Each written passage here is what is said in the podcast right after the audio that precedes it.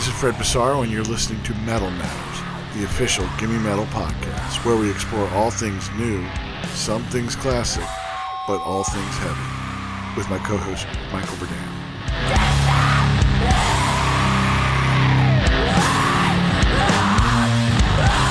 We're thrilled to speak with the inimitable KW from Canadian Doom Juggernaut Vile Creature. From humble beginnings in the DIY community of Hamilton, Ontario, Vile Creature has steadily developed to become one of contemporary extreme music's most acclaimed and influential bands, even earning a Juno Award nomination for their 2020 album, Glory Glory Apathy Took Helm. Those already familiar with Vile Creature will surely know that apocalyptic riffs and rhythms are only part of what KW and their partner and bandmate Vic contribute to the world at large. They are business owners, community activists, and important stalwarts of queer visibility inside and outside of extreme music at large. We caught up with KW to talk about the healing powers of heavy music, growing up queer and endeavoring to create a more positive, safe environment, and what it's like to balance a business, a romantic partnership, and a successful band. In wonderful KW fashion, they completely managed to flip the script on us a number of times and turned your ever serious journalistic hosts into completely disarmed subjects. The whole conversation was a lovely, emotive, and thought provoking experience. We hope you enjoy our conversation as much as we did.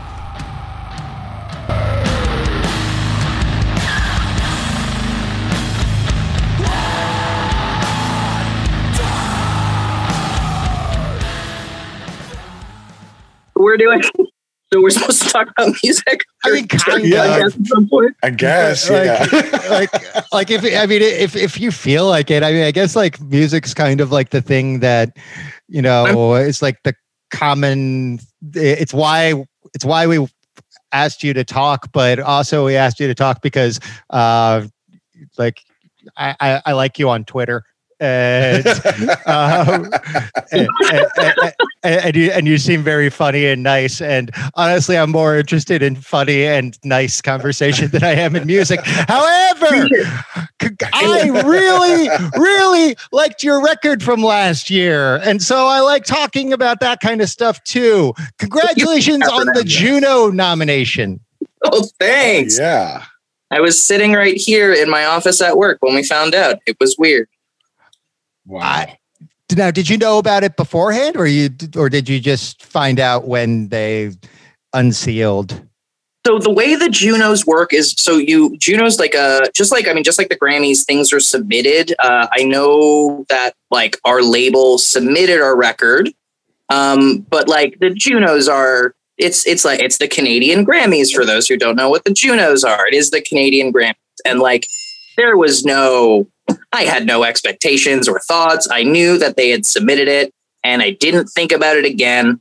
Uh, and then I was told to watch the press conference. There was like, because they usually they do it at like a the Sound Academy or Rebel, which is one of the big venues in Toronto. We live in Hamilton, Ontario, so usually like it's broadcast on the CBC, and you watch it. And they announce the bands, and this year obviously COVID, so they were like, it's a digital press conference, and we wa- we were sitting, we were at work. Uh, my my partner Vic and I own a like a vegan grocery and bakery and deli, so I'm like currently in the office and we were like Vic was getting the store open and it started at 11 a.m. and that's when the press conference started. So the hmm. store's opening and I'm sitting back in the office working and then I have the press conference on and they did it in like three three different segments of like they had like someone talk and then a segment of a third of the nominees and then someone talked and then a segment and then a lot of people talked and then the third. And so we were just waiting and listening and then like the third to last category is metal and they started announcing the names. And we again no hopes no expectations. We didn't know other than we knew to watch. And then they got through like the fourth out of five and we weren't and we were like that's I there was no expectation anyway. I didn't think of it. And then we were the last one announced on the category. And we both flipped out in like a cool it was like very like uh very rad um we got like messages from my grandparents and like vic's mom because that's the type of thing that they would keep up with is the junos and like our picture was on the cbc so that thing's cool and weird Right. Right. but yeah um i mean there's a lot of rad ba- like it's what is it protest the hero and unleash the archers which is like a power metal band and then annihilator and Kataklysm it's like it's a pretty loaded category. We have no thoughts or hopes of winning, which is fine. Being nominated is like really, it's very cool and not something I think either of us ever thought would be a thing when we like started playing weird, like a like music that is almost begging people to hate it. So mm-hmm. I'm very, it's, it's pretty cool. Yeah. yeah. Wow. I, I could I can only imagine. I know just you know from my personal experience, you know, the, the last thing that you think is like i want to make music to to, to win like prestigious awards or like not even like prestigious yeah. awards but like like famous notable awards awards that your that your, like your grandparents would would know about like I, I didn't want my grandparents to even know that I played in a band, you know, let alone yeah. no, let alone know what that band sounds like. Why would you feel shame? Ah, uh, you know, I might feel sh- fuck. you know, every second of my life. I feel shame for Berdan right now, to be honest with you. yeah, yeah. Well, you know, I, I feel I like like I felt shame for a while, but then apathy took helm. Yeah. Fair. Yeah, that's a pretty uniform feeling that I think people get. Uh, God damn it! So I'm gonna turn this one. I'm gonna turn this one around, Mike. I gotta ask you. So, uh, you play in a band called Uniform, who released an album called Shame last year, and if people haven't picked it up, I've been subtly dropping names of tracks from that record into everything that I've been saying. I've done really? four tracks so far. Yeah. Um, with you, I know it's not my interview, but I'm still gonna ask a question because this is the first time that we get to chat. I love um, it. When you guys started planning to write that record mm-hmm. or when you started working on it, was there a conscious decision in the like, what's the right way to even phrase this? The like methodology behind the end sound, because the end sound on that record is something wholly unique where it is this really beautiful mesh of like really really awesome like late 90s and early 2000s industrial with a lot of noise and a really heavy understanding of current metal and it's something that the like I is not my usual listen, but I passionately loved. Where was the thought process on writing? Like, did that sound happen naturally? Was there a conscious decision into getting there? What what was that process like? From like a, just from a I, I'm trying to wrap my hand or my head around the songwriting aspect, and it's been hard. You are wonderful. I'm glad that you like our silly little record. um, uh, basically, so we it, for the longest time, it was just me and Ben, our guitar player, and a drum machine and a couple of, couple of synthesizers. For the record, before this, we we got a drummer who like learned the songs that we'd written on a drum machine and just like banged it out in the studio. On this record, we had we got yet a yet another drummer, a new drummer that we had been playing with for a while, and we actually wrote together as a band for the first time. And, mm. you know, our drummer, Mike Sharp, has like a, a, a pretty extent, extensive uh, vocabulary in like hardcore and D beat, where He's got a pretty extent, extensive vocabulary in, in, everything. Yeah, for sure.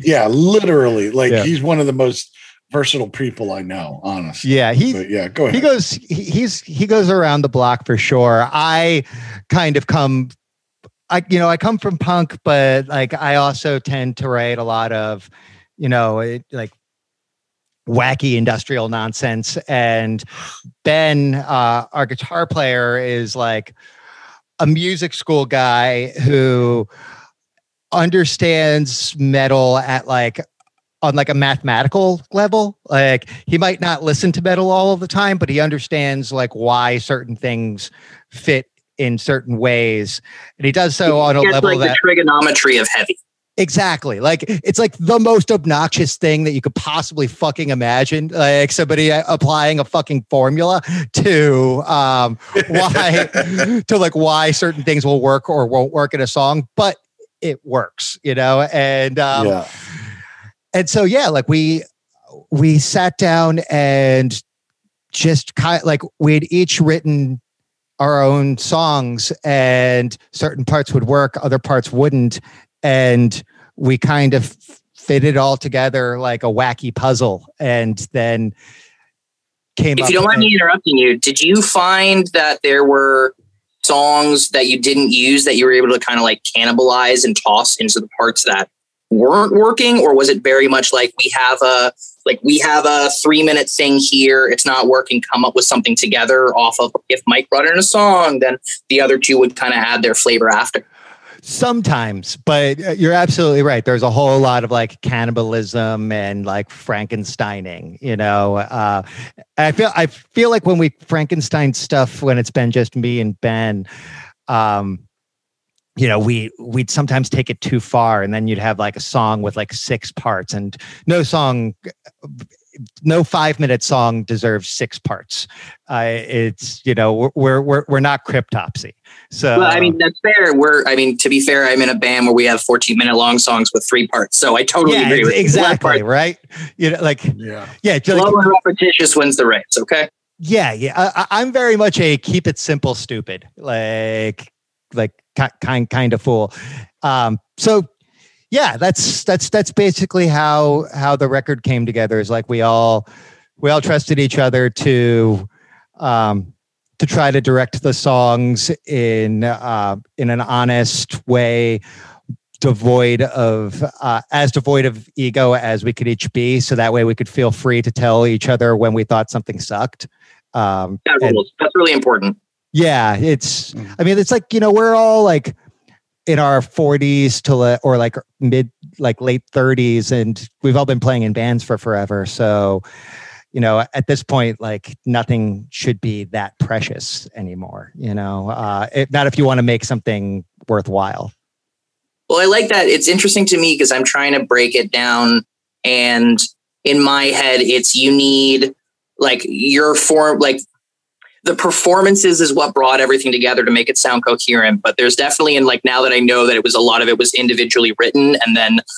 for lack like uh corroborated together. Mm-hmm. Um it like the performances is what brought it all together. And I like the fact that you guys have like a very high, like a highbrow person who's going to put it in mathematics. You got somebody in the middle who can like hold it down on the rhythm and ground everything. And then you got somebody who's dispatching from the gutter to bring up all the gross. So it worked out. You are too good at slipping in these song title puns. I love it. oh God, you are you are wonderful. Adorable too. So what can I say? It's it's the the way that God's hand. well, let's let's let's let's turn the tables here and let's start asking questions about you because people want to hear um, from you here, KW. I don't care what you say. I don't care how many times you're nodding your head. People want to hear about you. so let's let's talk about let's talk about the band, like the genesis of the band. What came before? What, what came first, the band or um, um, the couple? Uh, Vic and I started dating very honestly, like they started at basically the same time. Vic and I started like hanging out and it was great. And Vic wanted to, Vic had never learned how to use an instrument and furthermore had never been like encouraged to do one. I think that they'd been with a lot of people and had a lot of friends who played music and played at bands and they were really supportive of music, but no one ever kind of encouraged them to be a part of the community in any way. And they were I don't know, they were really into the idea of learning an instrument and have good rhythm. So I was like, hey, if you if you get a drum set, I will teach you how to play drums. I know how to play drums. Yeah. I'm a like a bass was my first instrument. Guitar is the one I'm probably most proficient at now, but like drums is my like favorite instrument. So they, yeah. it, like we went once to like a practice place in Toronto called the Rehearsal Factory where everything smells like farts and uh, okay. yeah, and uh, smelled a lot of farts, and then sat down and just kind of played together. Um, I was like just showing like, and the only way I know how to like teach is very much just by writing. So I brought my guitar and an amp and pedal, mm-hmm. and I was just like, here, I'm going to play a riff. Um, and you just hold down a beat. and put your hand here on the hi hat, put your kick here on the pedal, hit the snare on this, count to four, do a kick on one, do a hi hat on three, do a snare on four, stuff like that. And by the end of that like hour of sitting there, Vic was holding down a standard rock beat at like 80 BPM without issue. And it was cool. And very much after that, we were like, you need to buy a kit and you need to play regularly because this is something that you're good at off the hop. Mm-hmm. And then mm-hmm. from there, I think like a few days later, they bought one off of Kijiji, which is Canadian Craigslist. And mm-hmm. yeah, we started them learning was me just starting to write music and then them playing to it. And I would like come up with a beat and teach them how to play it and then write to it. And three months later, we went into a recording studio and wrote and recorded our first record just because Vic was really quick off the hop learning and we had so much fun doing it. And we found that it was like the right type of, excuse me, the right type of release. And just it was the right thing to do. And Vic had a bucket list of things they'd always wanted to do. And I was really, I felt very passionate about put like doing that bucket list because they're such a wonderful person and they deserve to do everything that they want to do. So they wanted to mm-hmm. record a record and play some shows and be in a band. So I was like, let's do it. Because I hadn't played in a band in like five years. I hadn't been involved in music in like three. And I was chill. And then we started doing things together and it was so much fun and so cathartic. And once we started coming up with lyrical content, it really helped both of us and me a lot process a lot of things. And it was just great and fun. And we have continued. That has been our band the whole way through. It's just been mm-hmm. let's just have fun and do these things that we like that Vic has never gotten to do, and now we're doing things I've never gotten to do, and it's great because I get to spend all this time with the person that I love the most, and it's wonderful. And we're seven years into doing this as a band, and 17 years into being together, and it's been yeah, it's just been awesome. And that's that's how we that's how we started our band. Fred, how did you start booking shows and getting involved at St. Vitus? Because I know you do a lot of wow. show booking at St. Vitus. That's where I met you. Um, yeah. Booked a show um, that we played with Asif and Inter Arma, and then you booked a show that we, a false release show that we played, uh, which is the two times yes. that I met you. How did you start getting correct? How did you start getting involved in booking shows? Wow. Um, well, I'll tell you, when I was like, I'm from DC, and when I when I was like uh, 13, 14 years old, three, four years I ago, I was like kind of yeah, yeah, yeah. Three or four years ago, I was just like kind of like a quiet, nerdy, shy kid that was like, I want to be involved in music. I don't know anybody. I have no fucking idea how to get into of. I have no idea. So, um, this is when I was discovering a local band called Fugazi and a local label called Dischord Records. Never heard of them. Have they done anything important?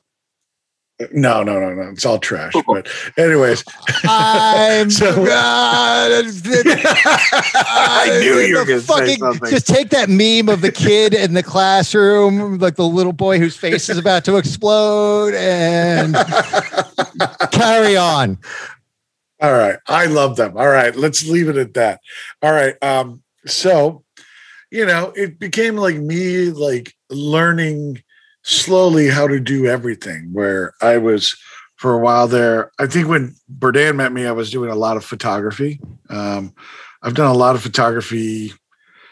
I started writing, and uh, next thing you know, I was doing um, all the a bunch of stuff at Brooklyn Vegan, and uh, that snowballed into uh, a site called Invisible Oranges, and then that snowballed into Vice Music, and then that snowballed into this, and that snowballed into that. And I don't know. I've been booking shows for like off and on, like steadily for 10 years, but way before that as well.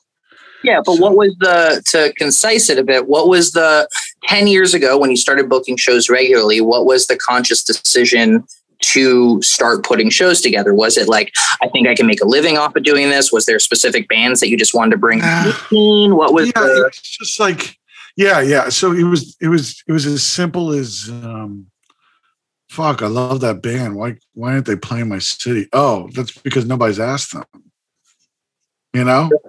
And, um, that happened a few times. And, um, then it became, well, shit, why don't I just make my own shows. You know, it's like if I'm booking this one band and I'm booking all these bands that I like, then um, I've created my own accidental sub economy. you know, um, I don't know. And then it just kind of just snowballed, and then it became something that was.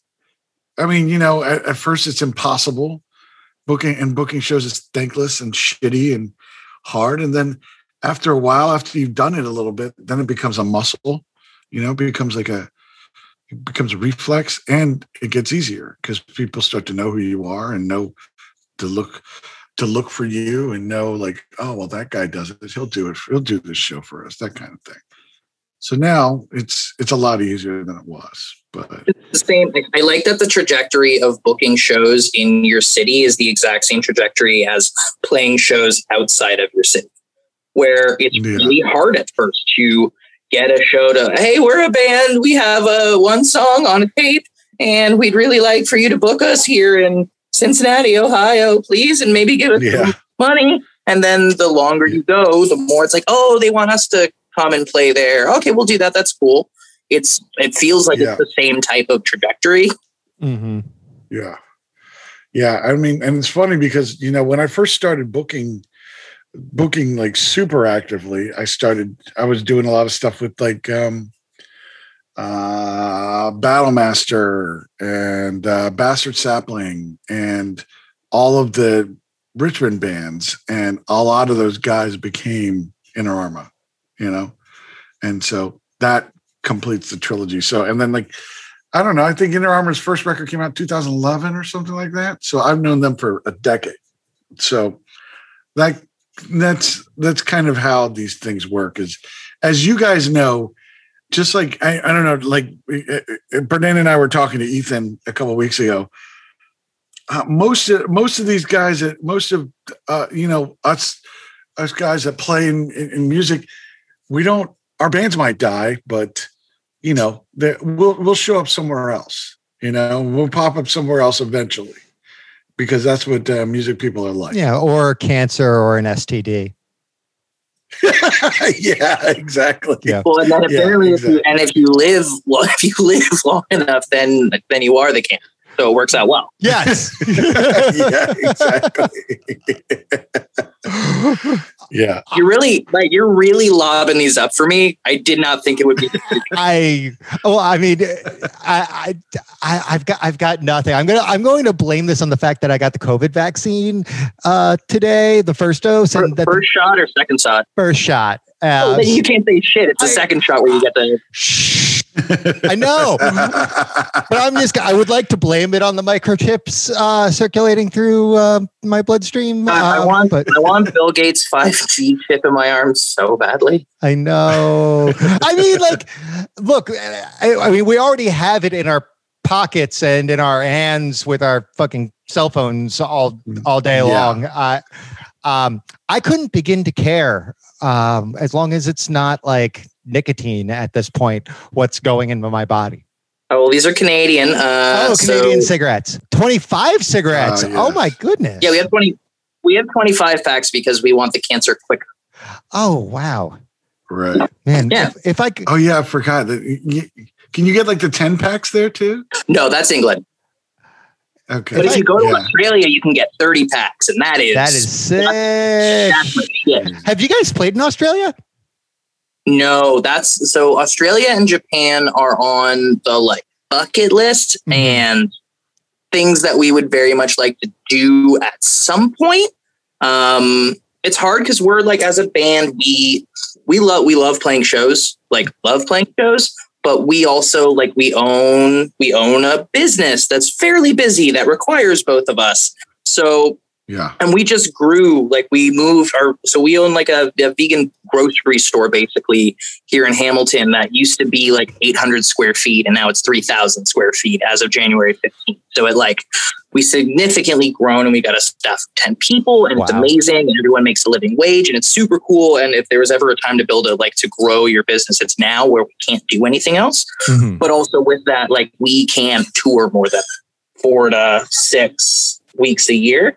Yeah. Um, we yeah, so we can't really do more than four to six weeks a year touring. Growing up in Hamilton, like what were what were some of the yeah. bands that you, you were, cut your teeth on? Were you like a punk guy or metal guy? Like what's what was your what was your shit? You grew up in Florida, I, right? I did. I grew up in Fort Lauderdale, Florida. Oh, oh, you did. Okay, where? Okay, just north, wow. just north of Miami. Okay, wow. Yeah, I so, so I was born in King City, Ontario, which is like a tiny I can't even really call it a town. It's like a little farm village, like an hour and a half Okay. north of Toronto. Mm. Um, Mhm. And then when I was two, my family moved down to Florida, and then I grew up down there. Went to university in Florida, and then kind of like uh, crustily traveled the east coast of the United States until I moved back to Canada like nine years ago. Mm-hmm. Okay. So so you you might have um were you around uh, were you young enough to see or old enough to see like cavity and floor and shit like that? Probably too young. right? No, old enough, but not what I grew up on. Okay. Okay. Yeah. I was very like uh what it like I loved music and definitely have drifted through genres my whole life, but I was never super married to one. I was a Mhm. huge and I still am. I'm a massive Sting fan. Interesting. Okay. Did not know this Not about the you. Sting. Wow. Not the police, Sting. Yeah. Okay. Don't And give a not fuck the- about not the- police.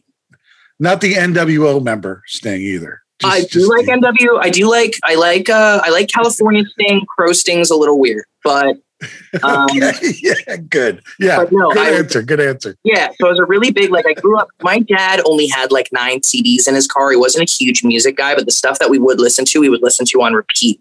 So like my introduction to music was a band called Level Forty Two from England.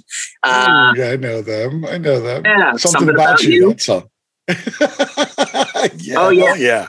But like even like deep cuts, and it was one of those things where like it wouldn't be just like he would listen to the CD, but he would give me a like I would hear everything and why this song is better than this one, even though they don't play it live, which is very much who I've become as an adult.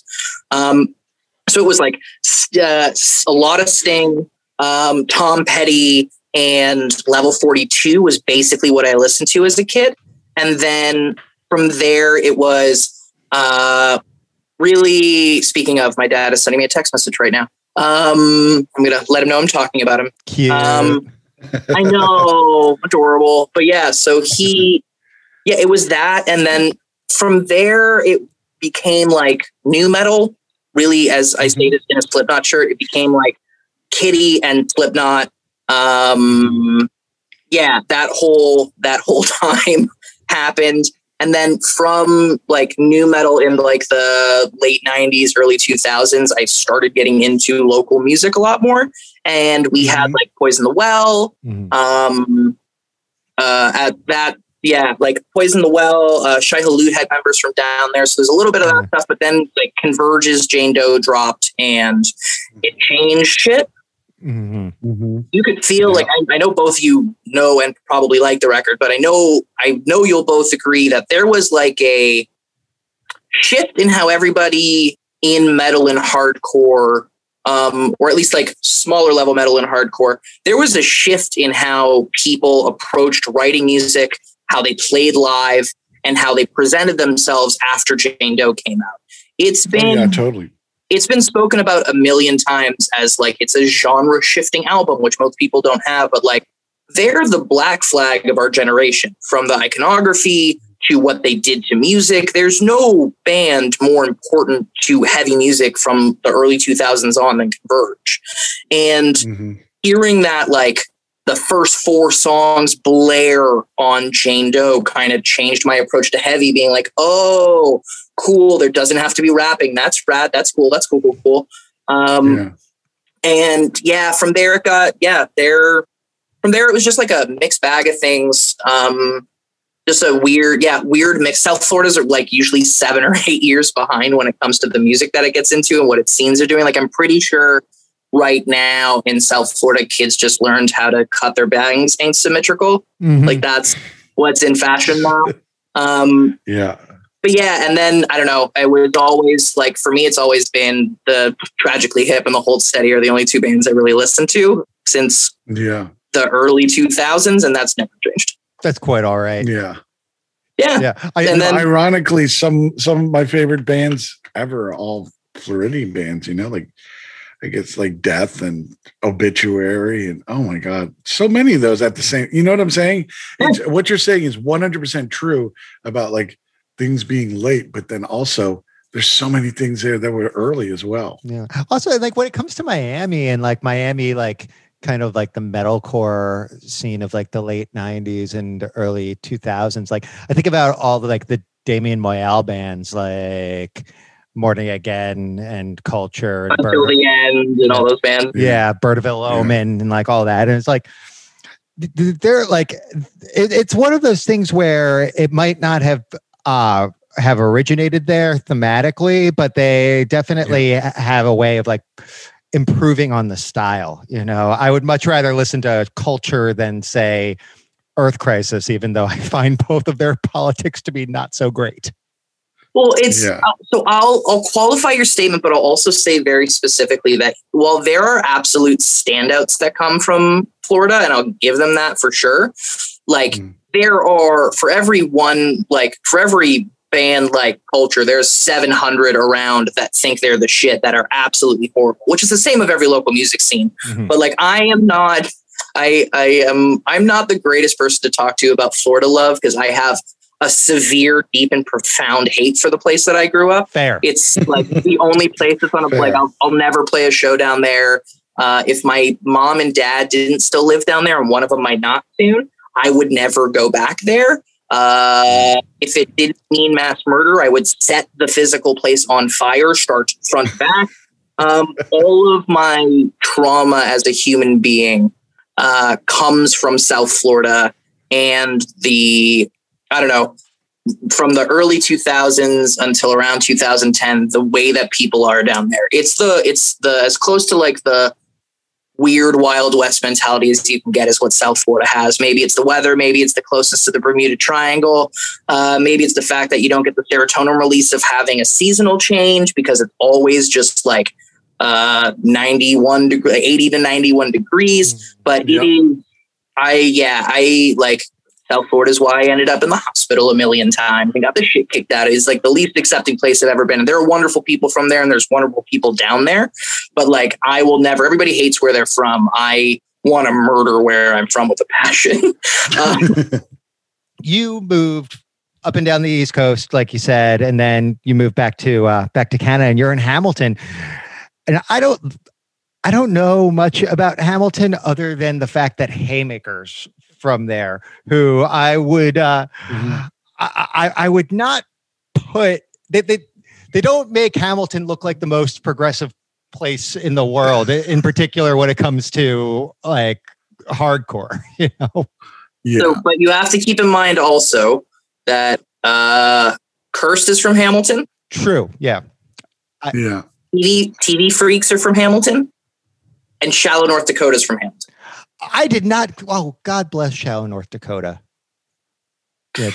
So you've got yeah. There's Hamilton has a really I don't know. Hamilton has a rich, heavy, and weird history. It's the like I've only lived here for four years, so I cannot claim to be a like expert on Hamilton or even Hamiltonian yet. Mm-hmm. Um, but I'm not leaving. I love it here. That's wonderful. Um, it, it's 40 minutes outside of Toronto, so it's quick access to everywhere.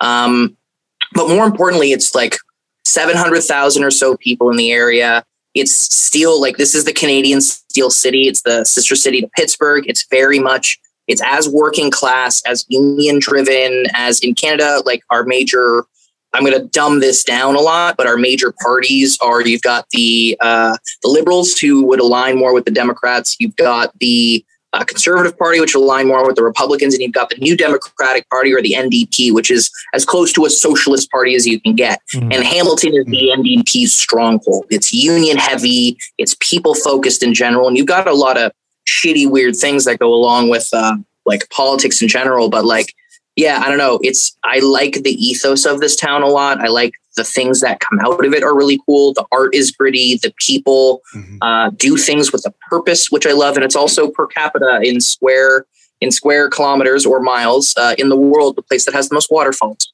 That's amazing. Really? There you go. You just changed, Hamilton. You just changed my perspective of the city of Hamilton, and I think that took you less than two minutes. I'm okay. I can, I can, I can be convincing when I need to be.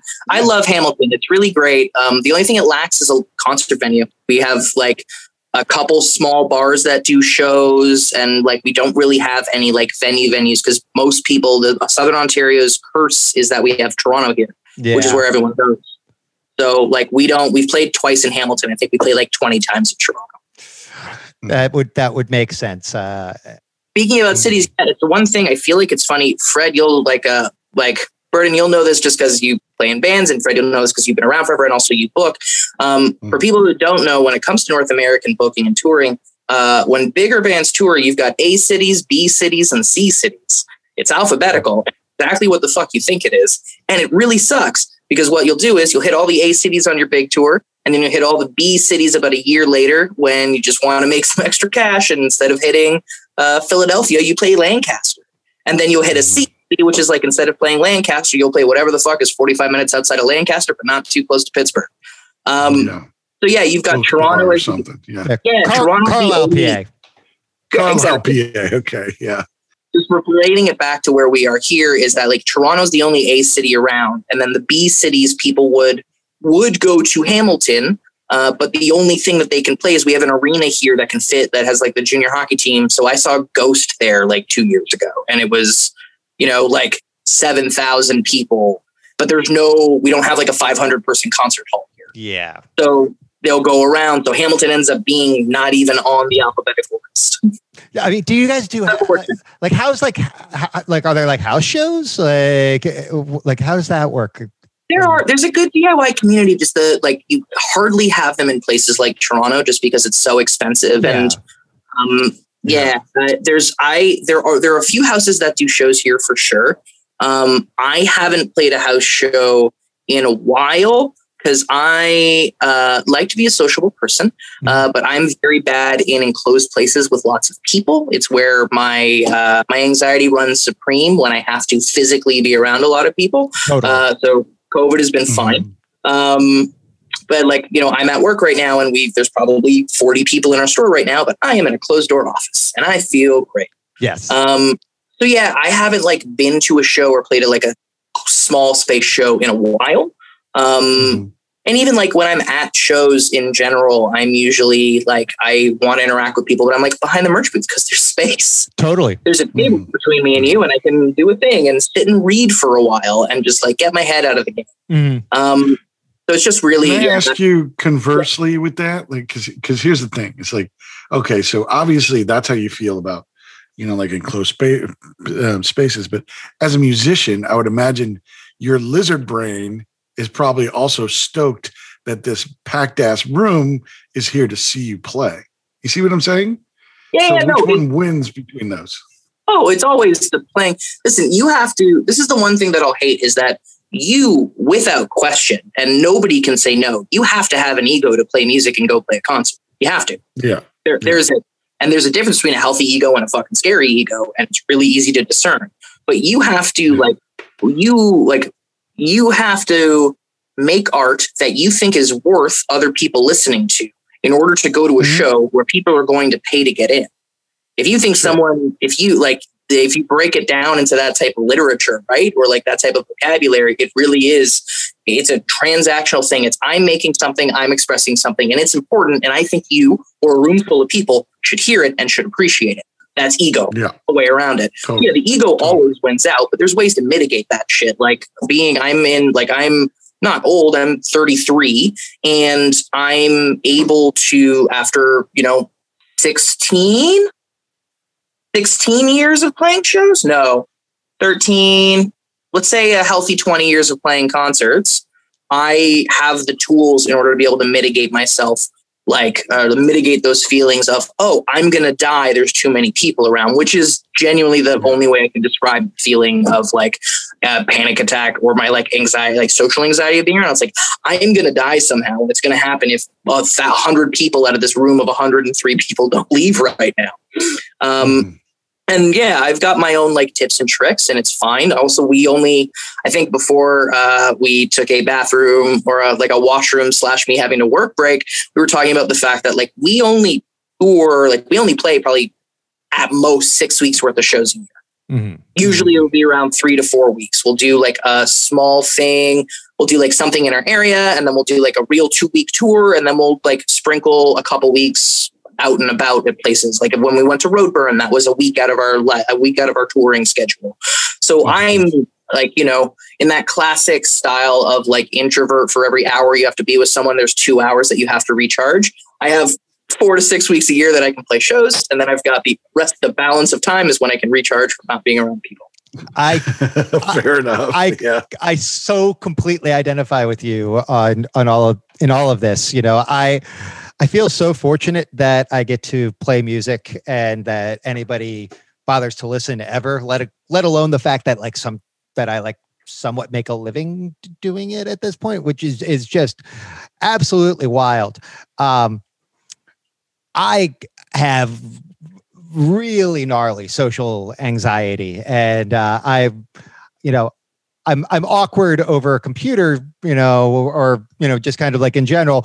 But I can be like very very awkward in person, and I feel like I'm going to explode when I have to engage with too many people or when I'm uh, you know kind of like in the midst of a lot of people at once and people like know each other. Freaks me out. Um I somehow can like have some distance when it comes to like actually playing, you know, because I'm not I'm not talking to anybody, you know. I'm just yep.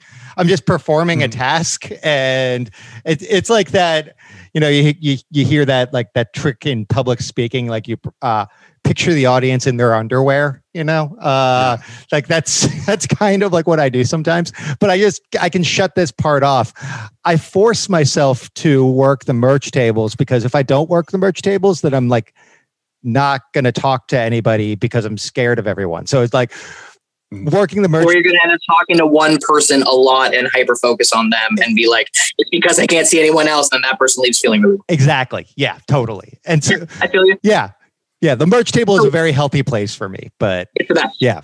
It's one on one. You can, you're not serving a million people at a time. Even if there's a line, you're talking to one person. Yeah. There's a transaction. You can get off of it, and then you can give them their stuff. You can say thank you, and then you can dip, and then it's the next person. It's really wonderful. Exactly. Um, so, like, let me ask you a question. Uh, please, if if I'm off base, hit me on it. Um, you are sober now, correct? Mm-hmm. Um, how? So, a lot of people deal with their anxieties through substance. Yes you have you like uh, how how long have you been like off of the things? Uh, it was 11 years the other day. Cool. Yeah. When you were what? So from that transition point, what if you feel like talking about it? Awesome. If not, no worries. I'm truly intrigued. Is what tools are in your chest now for like 12 years ago being at a show, whether it was uh, a sniff or a poke or a drink, you could probably dull all the weird feelings. Mm-hmm. Now, what do you use? What are your What are your tools now? I mean, you're you're absolutely right, and uh, you know, I very much had to be. I had to be in a certain state in order to like you know kind of just get out of bed uh, let alone play a show I, I tried playing a sober show it's funny uh, i once played in the last time I played in Miami, the only time I played in Miami, I was unable to cop before the show, and I I, I played like you know fucking bone dry, and it was absolutely terrifying. Um, and it was like one of two sober shows that I think that I like ever played. And like the uh, the second one I, I I I told the story about that when Ethan was on the show the other day, where I wound up getting into a fight with somebody mid set. Um, who wound who oh, it's a long story. Anybody can go back to that episode. But anyway, um, you know, it took me uh, it took me a long time to get comfortable enough to play in front of people again, or to play kind of like in in general. Um, and uh, like you know i think tools are is absolutely the correct word for what i uh, for, for for what i reach for you know i i don't do this uh you know without like psychic uh and like spiritual lubrication you know i maintain close contact with other sober individuals. You know, uh, yep. I make a lot of phone calls to people um, who are often, you know, not involved in music, but sometimes they are. You know, um, and uh, you know, I spend a lot of time reading. I make sure to spend a lot of time. Uh, kind of uh, kind of by myself or you know in places where I can like get quiet uh, so I don't get so overwhelmed you know and uh, you know the but the phone and uh, a good book are really kind of my uh, like are my go-to's. yeah. Uh, wait what's up?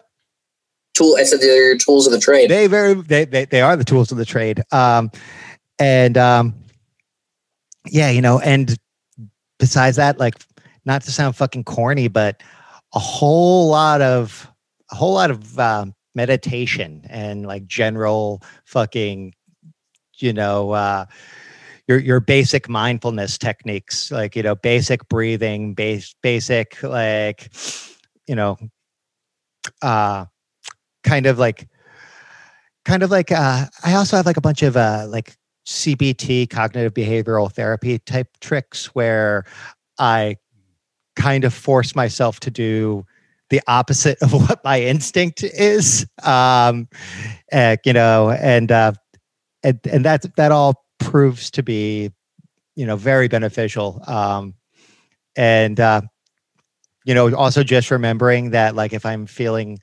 uncomfortable that that discomfort is going to pass. And i don't want to compound that discomfort by acting in such a way that uh, will cause me or anybody else pain. So i just go out there and try to do the best job that i can. And um, yeah, you know, uh, it it served me pretty well so far.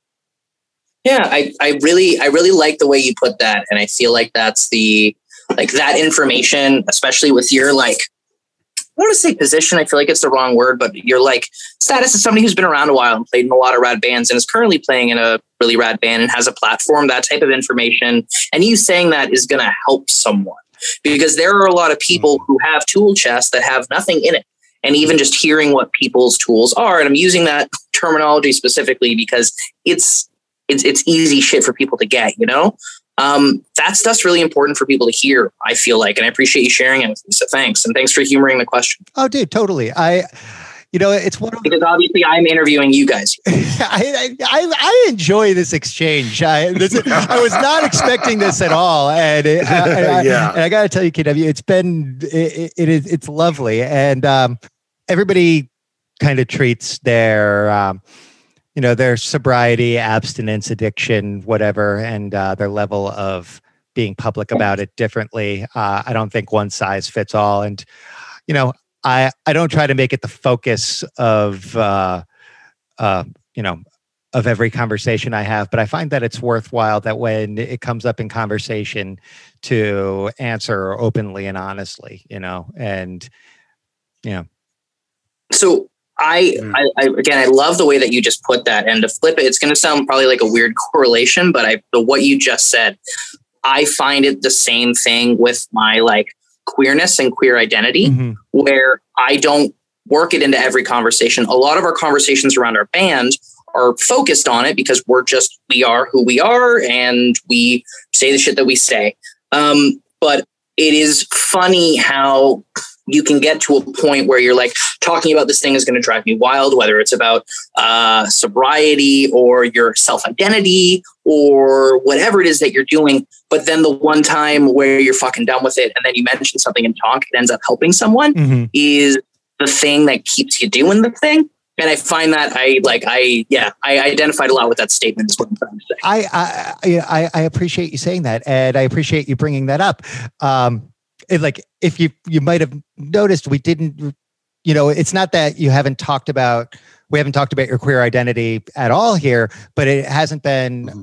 a focal point at all and like the reason being you know much like when we had ethan on the show uh, a couple weeks ago and you know we we laughed about the fact that uh, the, the primitive record the primitive man record came out around the time of the George Floyd protests, and he was getting beaten yeah. over the head by like being like the token black guy in metal. Oh um, oh my God. And I can't even imagine. You know, I assume that whoever's listening to this is aware of your band, is aware of your identity and Vic's identity, and like you know, like, like I just wanted to talk to you however, you know, however came out, but more as like a peer than as like, you know, like, science experiment. yeah, exactly. Like I, I, I, I, don't, I don't, I don't need to shake you and be like, "Hey, look, you're our queer friend." Oh, like, but, but that's,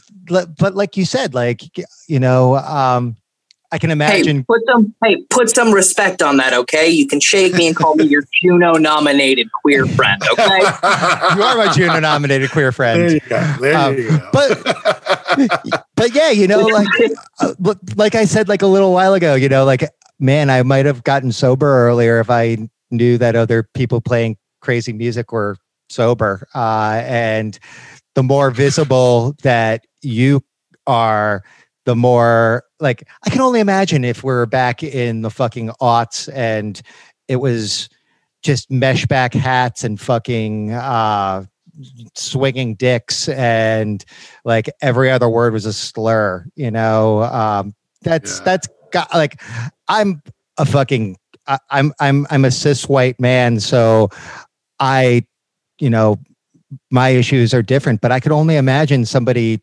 struggling with their gender identity um or sexual identity or anything uh having to live in that environment and i hope that it's better Yeah. today and it's better today hope like because of people like like you and Vic.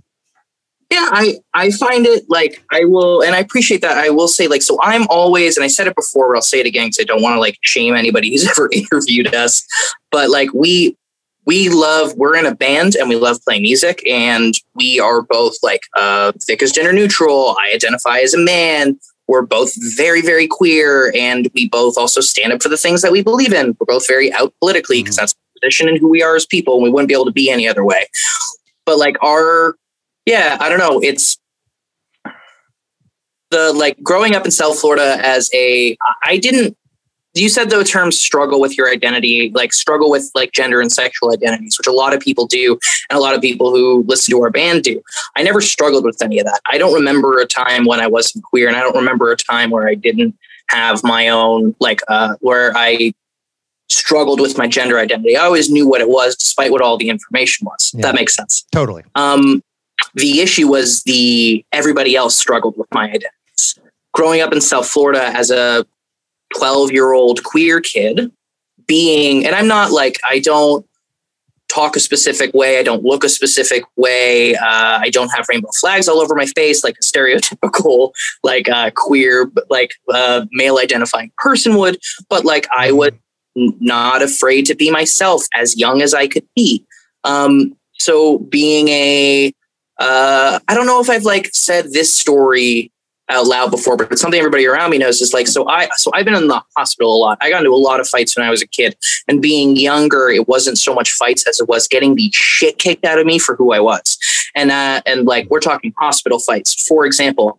Um, so I have an eye disease called keratoconus, which has left me blind in my left eye. I have about 55% vision in my right. I'm wearing glasses right now because this eye is correctable. So I can still drive, I can still function, everything's fine.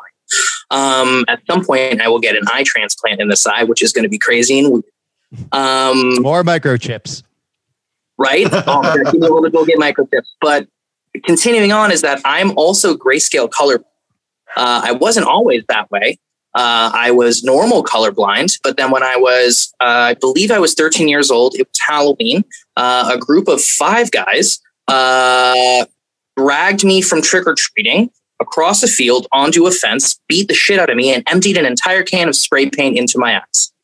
Oh. Uh, this is growing up in South to tie everything back together in a neat little bow. This is where my feelings from South Florida come. And this is my experience growing up in, this would have been 2000, yeah. 2001 as a queer kid. And this is before the greater lexicon understood like the vernacular of trans and queer. And all of these words Mhm. were not things that people knew. Yeah. These were not things that normal people knew. These were still uh, fringe ideas and fringe identities where a lot of people had to hide. And that's not the worst thing that ever happened to me because of my identity. That's just a thing that happened to me because of my identity. hmm And I grew into a chubby but strong man who has no issue with getting hit and has no issue with putting themselves on the front line of a situation or stepping into one because I know you can't hurt me more than I've been hurt physically in my life. I'm not trying to sound like a tough guy here. I'm just mm-hmm. flat, like just putting it out. Yeah. So, of course, we as a band and we in a community that is like heavy and gnarly and weird and let's make our hand look like it's i know it's supposed to be an invisible orange but mostly to me it looks like you're holding a skull which kind of makes sense right? When you got your hand mm-hmm. all curled up and stuff and it's metal and masculine and rad of course we're going to be out and queer and proud and be fine with who the fuck we are because that's how we were conditioned when we grew up. And we're not mm-hmm. going to hide from that. I'm not going to be anything but myself because i've fucking earned it and i fucking deserve it and I get to be me, just like y'all get to be you, and everybody gets to be themselves. You absolutely. Uh, and I will, and I will stand up for that shit. And that's where our band's like we call ourselves the Angry Queer Gloom Cult. That's the thing, a joke we came up with originally that people identified with, and it's cool and rad. But yeah, we're silly, we're stupid. We have six cats and a dog, which is all we give a fuck about, really. Um, and we like playing music together. So we're just going to be ourselves. And that also happens to involve a strong queer identity. Yeah. Um, and fortunately, most people treat it that way. Um, and it's been great. We also try to make really rad music, which we appreciate. So I appreciate being able to talk about music as well. Circling that back around. So, uh, KW, I can't I can't thank you enough for coming on the podcast today. It was a whole lot of fun. Yeah, well, yeah. Thanks, thanks very much. It was a pleasure getting to uh, see you again, Fred, and talk with you. Mike, it was a pleasure to actually get to meet wonderful, you and chat with you. Wonderful getting to chat with you. It, it, yeah, it, it was great this time, is a joy. For sure. Uh, thank you yeah. so much for doing it. And,